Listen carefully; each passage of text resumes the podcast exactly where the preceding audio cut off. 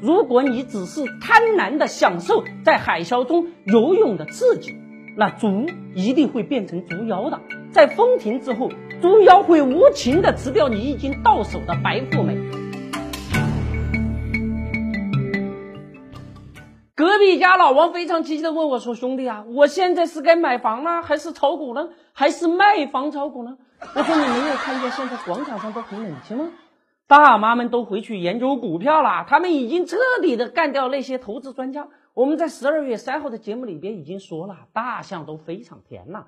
现在猪和大象飞上天已经不是问题的关键了，问题是你在错过猪和大象飞上天的最佳时期之后，要想迎娶白富美，成功的抓住天上的大象和猪，那就得先学会。”在海啸中游泳，在下水之前，你总得了解这一轮牛市的台风有多大，海啸有多疯狂吧？现在股市的日均成交量已经超过六千亿，每天的融资买入规模上千亿。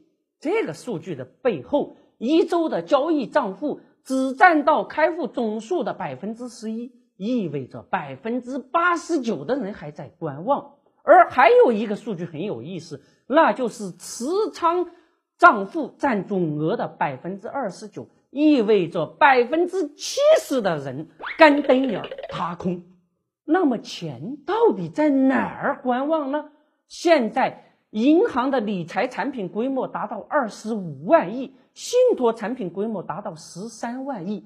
尽管银监会明确银行不能拿着老百姓的理财资金直接去炒股票，可现在。银行都可以破产了，尤其是两桶油成了牛市的火箭，双双涨停之后，令很多的投资者是寂寞难耐呀。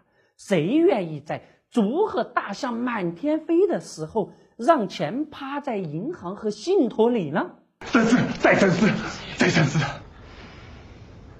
好，事儿已经发生了，怎么解决？您替我们指条路。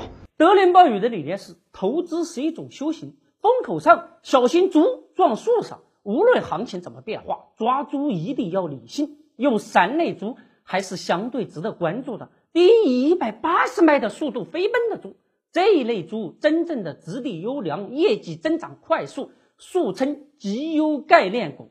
第二，插上翅膀的猪。这类猪有改革的红利，什么金融改革呀、国企改革呀，俗称改革红利概念股。第三，体积较轻的猪，这类猪估值相对较低，类似之前被热炒的券商、银行那样的蓝筹股。老王说呀，那我骑在大象上飞，总比抓猪安全吧？安全啦！哇，